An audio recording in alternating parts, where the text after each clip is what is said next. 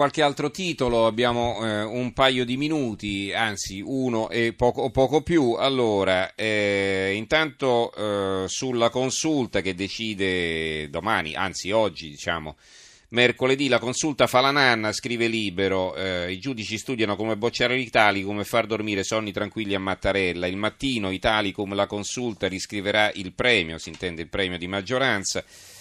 Il Fatto Quotidiano ha il, eh, l'editoriale di Marco Travagli, i fuorilegge e lo sceriffo. Oggi finalmente, quando la consulta emetterà il suo verdetto, sapremo in quali parti l'Italicum è incostituzionale. Ma sul fatto che lo sia nessuno nutre dubbi. A leggere i retroscene, le analisi, le cronache della grande stampa, ma anche i commenti dei giuristi e perfino dei politici che nel 2005 lo approvarono, la sua illegittimità è data per scontata. L'opinione e ora tocca al Parlamento.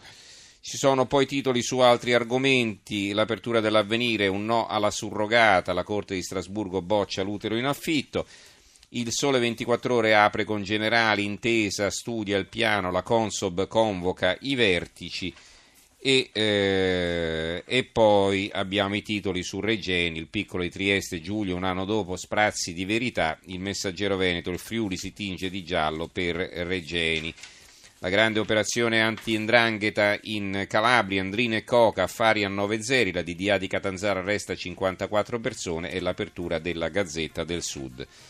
Va bene, ci fermiamo qui allora per oggi. Eh, ringraziamo Gianni Grimaldi in regia, il tecnico Fernando Conti, in redazione Giorgia Allegretti, Carmelo Lazzaro e Giovanni Sperandeo.